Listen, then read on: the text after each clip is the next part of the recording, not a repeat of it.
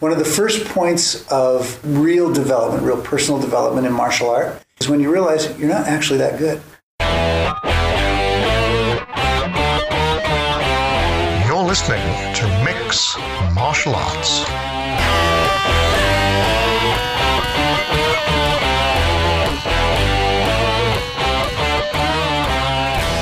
So today I'm talking to Rick Faye, who is my primary instructor. He's the guy who still gives me guidance on every aspect of my life, not just martial arts. He's the only man I call Sifu, and um, Sifu is like a really, really cool older brother. So it's not a generation apart; it's literally a decade apart, tops. Rick is the founder of the Minnesota Kali Group, and after a four-day camp in Calshot, we sat down, had a couple of beers, and hit record. We're just wrapping up now at Calshot, at the first of hopefully many annual hope conferences, so. Right? has been something, yeah. Yeah, it's been a, like a real bunch of fun. This camp is open to anybody who's prepared to come in and just train, right? Yeah, absolutely. The, the, the MKG method specializes in progression. And so, what we try to communicate at camp is where the progression starts. And then, for each method, each area of martial art that we cover, try to communicate from the ground up how you would train it. So, I hope that these people go home on Monday and it affects their training on Tuesday. Yeah. That's the deal. You take it home with you. And uh, that's why I write everything on the board. That's why I'm making sure that people understand where we are in the progression. Because that, if you affect people's training over time, that's great. If you give them a fish or teach them to fish, right? Yeah. And that that's the thing. I really want them to know the concepts behind what we do. They're going to get a lot of training in a four-day deal. A camp is different from a seminar. Yeah. It just is. It's different from a seminar. You leave here moving differently than when you showed up. Some of that's because of muscle soreness, but some of it's also because we've ingrained certain things. They might not even realize it, but it is. And, and hopefully they're getting their head around this whole art and this whole method that we have. And, um, you know, we've been granted an unbelievable blessing, first by Dan Inosanto and then by other people. But this blessing that we have can be communicated to other people and that's what we're doing. And so when you have four and a half days of nothing but immersing yourself in this kind of thing, you, uh, you, you were asking about if it's available to anybody. If you're coming in from another art, it will color and and really give perspective to the way you view your own art. Hmm. And then start you on a path to more things so that you're doing not only your own art, but you've now added to it you know many other areas. And, and uh, i've always believed in camp. I ran a camp in the united states. I still do. Uh, i think we're on to 25 years now. And the same people well you know this because you've been to many of them. Yeah. the same people come to that camp year after year after year after year. And we always have beginners but Yeah. the same people come back. And that's why that immersion is the deal I came back from my first ever Wisconsin camp, so we went over and I'd never ever met you. We just turned, myself and Sydney and Pindi Madahar turned up, and I had just the best time ever. And I came back and I walked in through the door, and within, I think half an hour, my wife was said, said to me, "Are you going back next year?" Because I've never ever seen you so happy. But it was the whole fact that I actually knew after 17 years of doing martial arts, I actually found a place that I thought, right now this is it. Everything that I needed was there, right? When you when you were talking about taking stuff back with you, you know, from a seminar and stuff, I've heard you say the quote before about Sifu Larry Hartsell, God rest his soul. He used to always say that you'd be at a seminar and he would give you this bunch of information. And he said it was like fertilizer, right? that has morphed and Really? that's where i got the quote that i use because I, I will tell the, the, the class that i am the manure truck i show up at the farm a one-time dump of information the instructors there are the spreaders Yeah. which makes us both full of oh never mind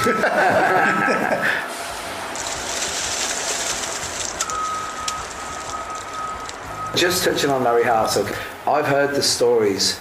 And they're, not even horror stories. It's like more rites of passage stuff because you travelled with him. You've got a ton of great stories, and I'll get you to mention carrying his luggage, which I always find amusing. Well, uh, you know, I, I, I try to tell Sifu Hartsell stories the best I remember them. I think some of them are exaggerated, but most of them aren't. And uh, the luggage story that you asked about, the first time he brought me to London, I was a raw kid. I was a kid. I didn't understand anything about traveling. My passport had one stamp in it, you know. And he brings me to London, and my job as the assistant was to be the dummy and to carry the luggage. He had this big green army bag.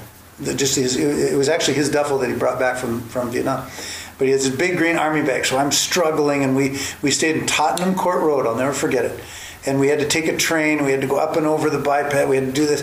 Anyways, we get there, and I set the bag down, and he opens up the bag. There's dumbbells in it. He brought weights. And those who remember Steve Hartsell, he was, you know, built pretty Big well. guy. And uh, he was a big guy. And um, what he did for that art, or for this art, was go from place to place to place. We slept on couches. I watched a number of people not pay him. So he would go and they'd say thank you because they didn't understand that the seminar cost money. He did more, and he was a step by step guy. He was a soft spoken Southern gentleman. He was an ass kicker, by the way. Yeah. Don't get me wrong. He, he constantly watched for people to challenge what he was doing and whatever, and he was willing to handle that at any time and capable of handling that at any time. But what he did was introduce, like I would say, he gave us permission. So the first permission he gave us was to not be Dan Inosanto. So Sifu Hartsell came out and he's his own man. He is his own method, his own way he moves, and he wasn't trying to be Dan Inosanto in an era where everyone was standing around trying to look like Dan Inosanto. Well, Larry Hartsell comes around and said, wait a minute. He's working from the clinch. He's doing a couple of basic locks. He's punching. He's got a boxing background. Okay, I can do that. You know, and, and so he gave us permission to not have to be at the very top of the top of the top. We had to train every day. It was one of the best things about traveling with him is he would feed focus mitts every day. And uh, we'd do exercises and different things. And, but when he was done, he wanted to be done. And so you teach three or four hours and then you need to be done. Which we, we talked earlier about the obsession part. Yeah. The obsession can ruin your life. Or if not ruin your life, at least take over your life. That's not what martial art is supposed to do. You're supposed to have a life that is supported and enhanced by martial art. And he was that. And he would enforce it. You know, we had many times where we would uh, go out for a few beers after or go to a party or whatever. And he wanted to just sit around talk about whatever. Favorite topic was Motown. Loved Motown music. And, you know, he, he just loved that, that whole deal. If you had to talk about martial art, if you insisted on invading his free time with martial art talk, there was a price for that. and I saw that price paid a couple of different times pretty heavy. And, and he, he was done. He wanted to be done. Yeah. And I thought that was great. I, I no, I give all the credit. When, when he dragged me overseas, I was a kid that didn't understand. I think I was a pain in the ass. You know, I was I was a guy that, that I didn't really travel too well, and he stayed with it. He he was, um, yeah. You know, it's it's a shame that he died so early and the way that he did Yeah. but because he was an important guy, you know, I, I really think where all the places he went, he slept on couches.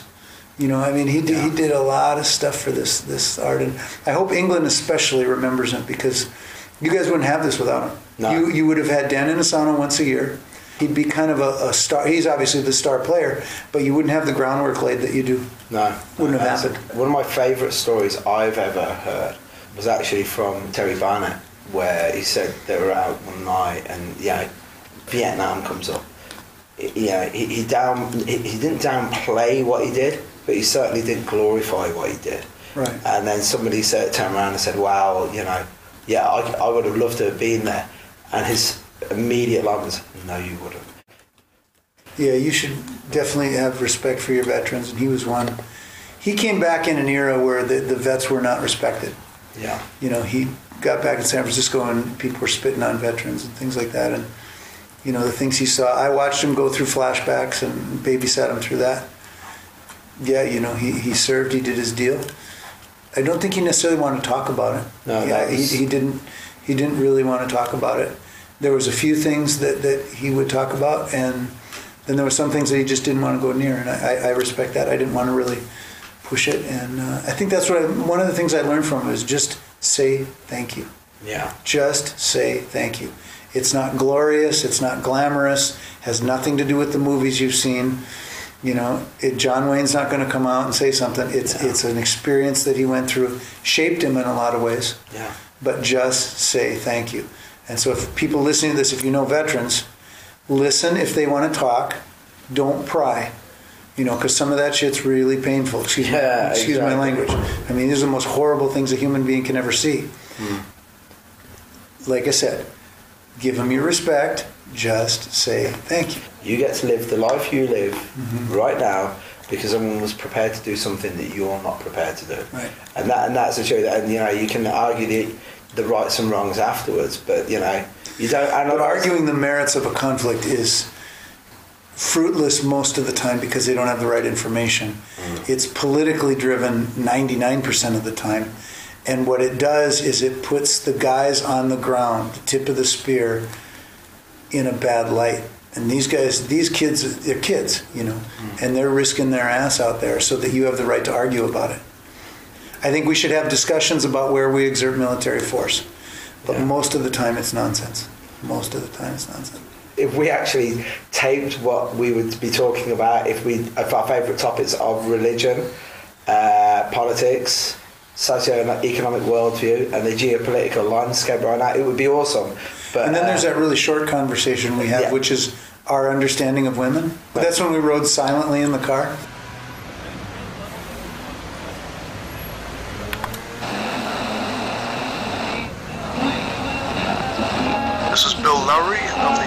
Baston Eskrima Club, Durham. Our base system is Doce Pares multi-style with a smattering of other systems. Uh, Blind Princess Eskrima, which is Serrada based, and we're now at the moment progressing into the Rick Faye Panantukan system. We run a club on a Saturday morning from 10 till 12, all ages, all abilities welcome. Can you describe Mick Tully in just three words? Well, as I'm assuming that this show will be available to children, no. No, I really can't.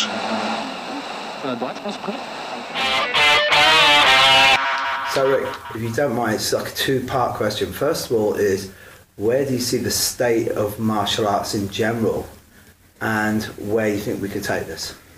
Boy, you know, martial art is a lot more popular, number one, than it used to be. So we, we're coming into the post MMA era. And when I say that, I don't mean that MMA is going to go away. It's just finding its proper place within the martial art community. So rather than being everything, it's going to be it's going to have a place amongst the young competitors. But what it's done is it's brought a lot of the general public an awareness of martial art, or something like martial art Right. you know, you can't beat millions of dollars worth of advertising, right? So, I mean, that's the deal. So, no, I think it's more popular. The other thing that martial art has done is it's morphed into a more mainstream and more health oriented thing. That's where our goal is, right? MKG, Yeah. that's our goal is the, is the health and wellness and sort of general uh, well-being of the individual and of the schools and all that stuff. So um, I think people are realizing that it can be an activity that's not just for crazy people.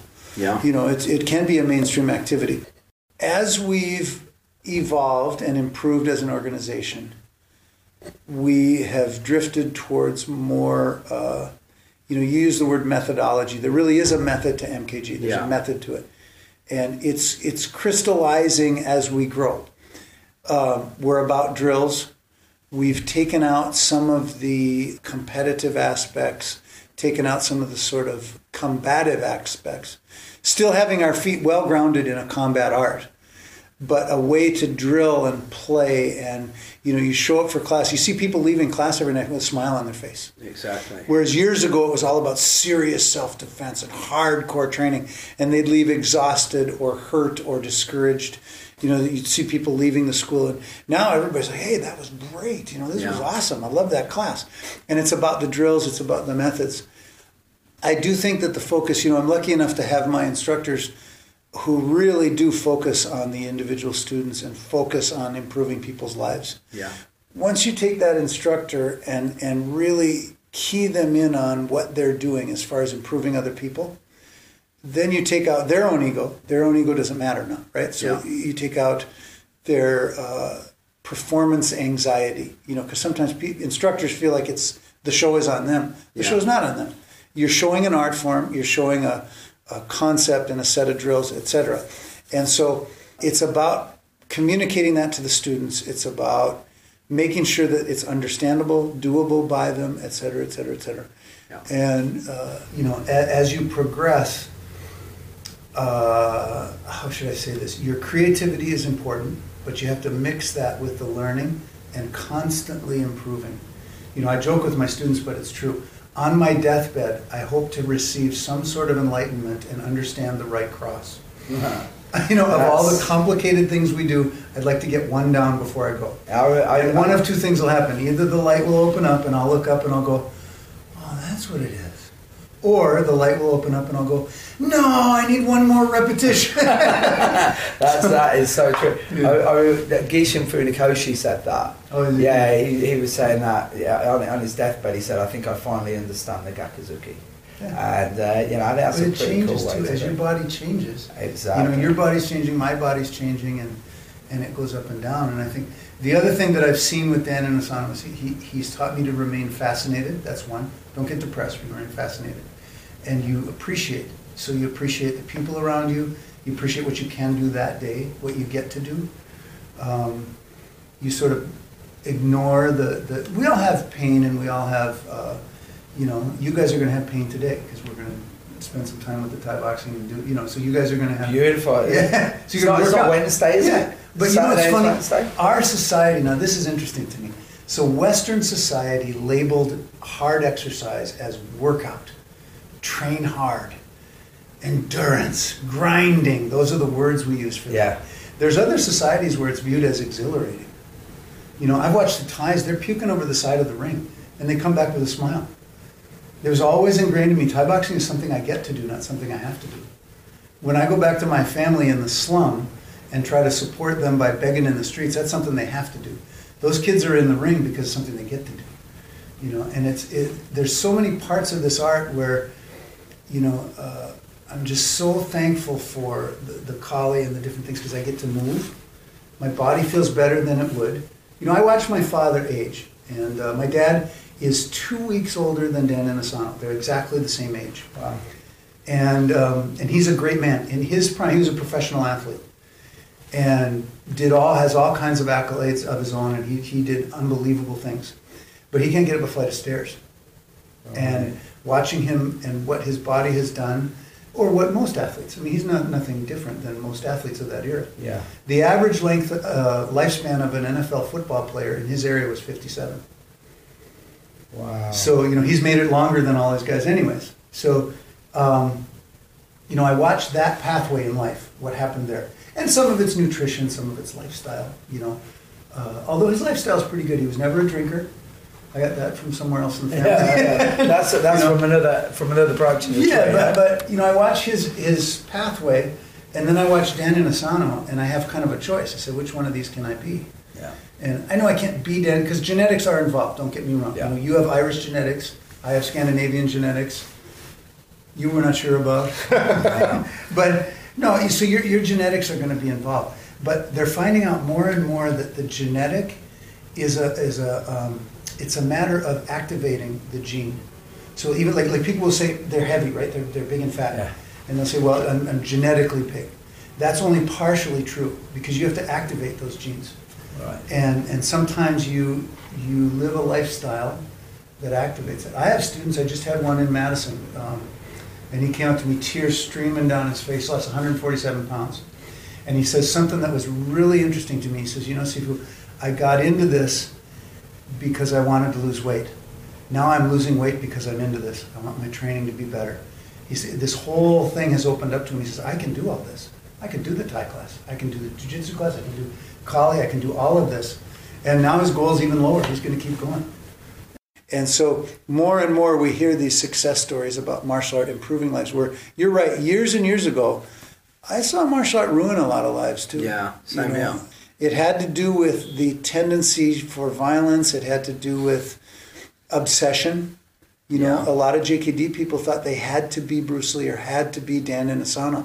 Nobody else can be that. Yeah. And he continually tells us, it, it's a puzzle to me because he continually tells us to be individuals, to fit it to our lives, to do it our way. I don't know how many different ways he said that. And then uh, you still had it at one time, anyways, people that were going to try to be that. And the obsession led to family breakups, it led to you know, physical breakdowns because Yeah. your body breaks down.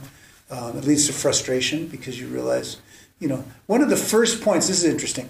One of the first or it is to me, one of the first points of, uh, I think, real development, real personal development in martial art is, and it's one of the first ego checks, is when you realize you're not actually that good. Exactly. As yeah. compared to Yeah. whatever you're comparing it to, right? But you have to come to grips with your own limitations That's and it. continually improving them.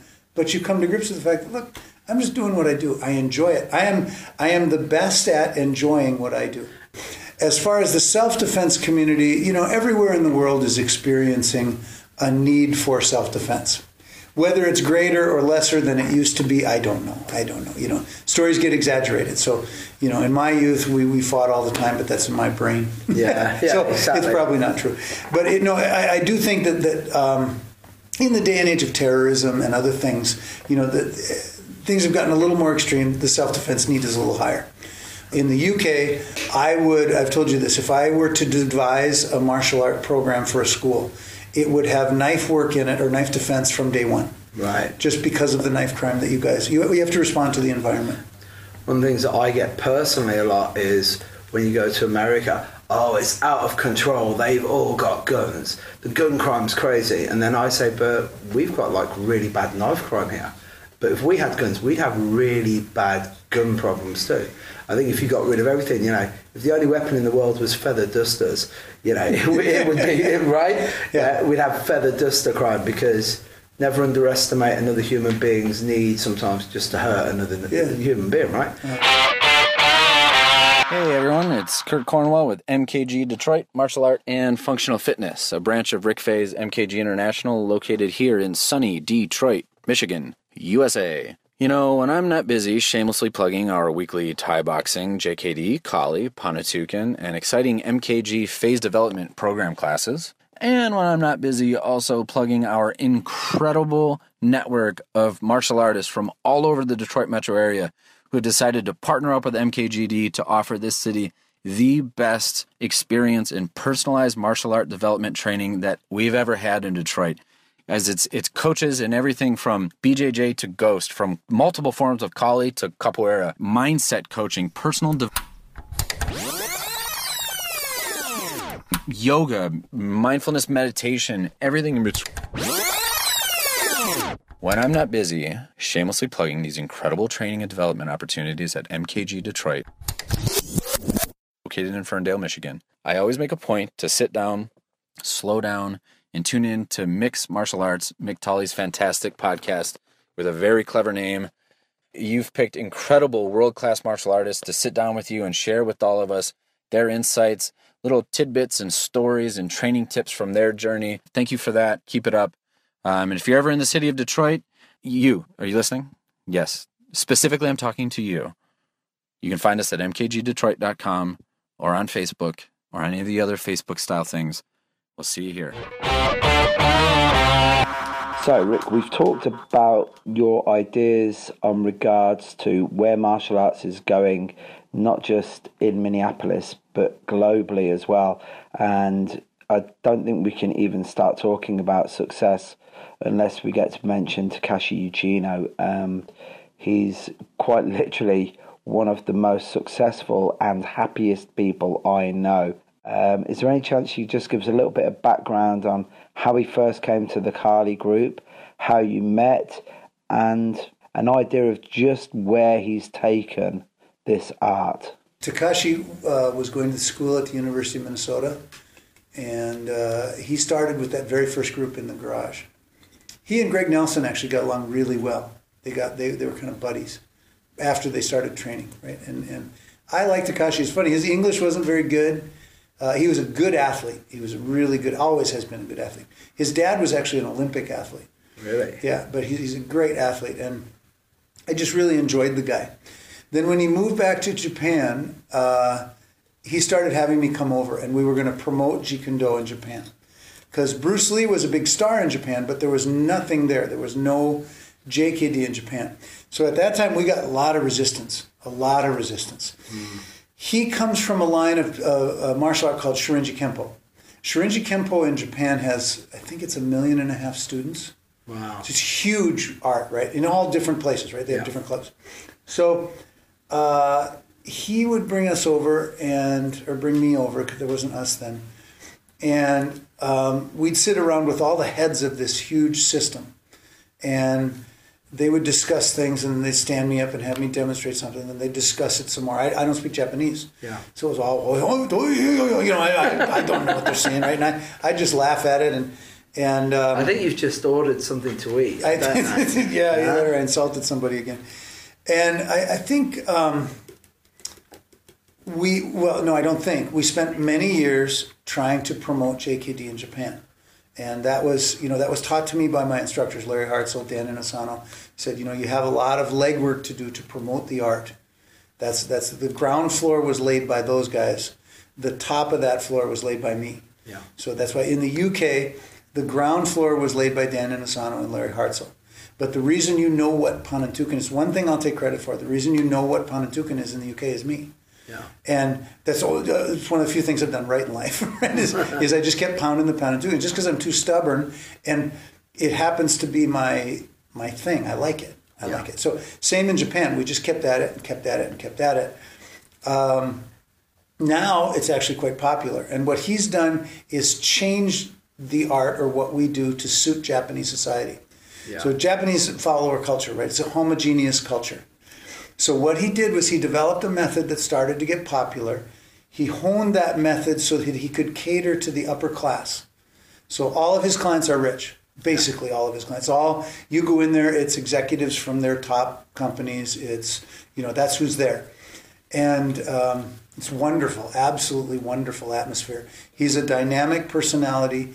He enjoys what he does, and you see that from the moment you walk in. He's having a good time. You know that T-shirt that he put on with good feeling. feeling, right. He believes that. He believes it to his core, and they live it. They live it. And so, uh, no, I'm really proud of him. I'll tell you, from from coming from a college kid, and to see where he is now. You know, he's one of my best friends, but he's also I admire him.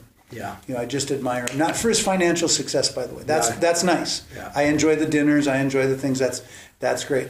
But the person he's become on the way up, and he's had his struggles. You know, we have, I have some stories about Takashi too. He struggles. Yeah, I, I just am proud to know him and be associated with him. And the effect he's had on our group, you asked that, uh, is to open our eyes as to what success really looks like. The, this idea, we're in an era now where 200, 300 students is a big school. You know, that's a success. You have 300 students, you can give other people advice about martial art business. Yeah. You know, I don't give advice about business because I'm a, I'm a baby in the business world. He's got, you know, his Osaka branch has 5,000 students, over that now. But Yeah. um, so we're, we're in the infancy of, of martial art business. And even the martial art gurus, you know, they- they're, they're making a decent living. Don't get me wrong. Yeah. They're making a decent living. Um, some of them are proud of the product they're making that living on. Yeah. But we're still in the infancy. If he was a street cleaner, I'd still think he was an awesome guy. But you know, yeah, the guy lives in Beverly Hills. That that'll give you an idea, right? So he's he's, he's doing all right. He's doing all right. Um, if there was one last thing that you would say to someone thinking about either training in the MKG method or coming to camp or just basically having a look, what w- what would you say? What I, I would just say that you know this this thing here is going to improve your life, and to list the ways that that happens would take us another whole hour interview. Yeah. But it's going to seep into what you do and what you are, and improve your life. And we prove that over and over again. In this camp, there are two kids in wheelchairs, and they've Yeah. done every drill that we've done. They're absolutely my heroes. One of them came from my school. Yeah. And we, we have two people in wheelchairs that have been able to train with everybody. You notice they're not training with one person, they're training with everybody. Yeah. And uh, it almost makes me want to tear up just thinking about it because some of us are whining about sore muscles. Right? I saw that today. Oh, you know, I'm sore here, I'm sore here. And then I see those guys wheel in the door. That's absolutely inspirational to me. So it will improve or uh, it's deeper than that, you know, because self improvement's ubiquitous now, right? Yeah. You buy a book, it's self improvement. You get a tape, it's self improvement. You know, you are unlimited. You are this. You are that. You are this. It's nonsense. What we do actually brings that out in you. It doesn't just talk about it. It brings that out, and I see it, you know, over and over and over again. I see people doing unbelievable things and and challenging themselves and doing things that they've told me told me they've, they've told me oh i can't do that really talk to me six months from now when you're doing it We have a poster at the gym. I can close with this. We have a poster at the gym, and uh, it's a picture of Dan Inosanto doing a technique. And the the caption is, "Those who say it cannot be done should not interrupt those of us busy doing it." And I really like that because that's this art. People who look at it and say, "Oh, that's not possible. It's not possible." Yeah, get out of the way. We're busy doing it. Rick, it, literally, as always, it's great to chat with you. And just personally, thank you so much for everything you've given me. It's been my honor. See that? It's been his honour. Got that on tape. Yeah, yeah. Now he said it. the bar's open. Good night, everybody.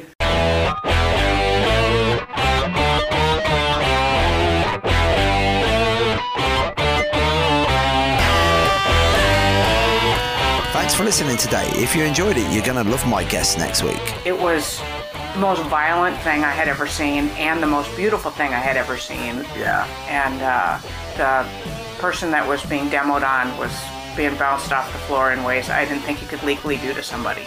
Mixed Martial Arts is a Paint Your Headphones production. Mixed Martial Arts theme tune is written and performed by Catalina Kicks. Find out more, including gig dates, at catalinakicks.com. Today's show was produced by Ant McGinley. And thank you for not telling anyone there's KFC in the fridge. You're safe from me. I'm vegetarian. So. Are you vegetarian? Yeah, 20, 24 years. I'm terribly sorry. I'm a member of PETA. Yeah. People eating tasty animals? Absolutely.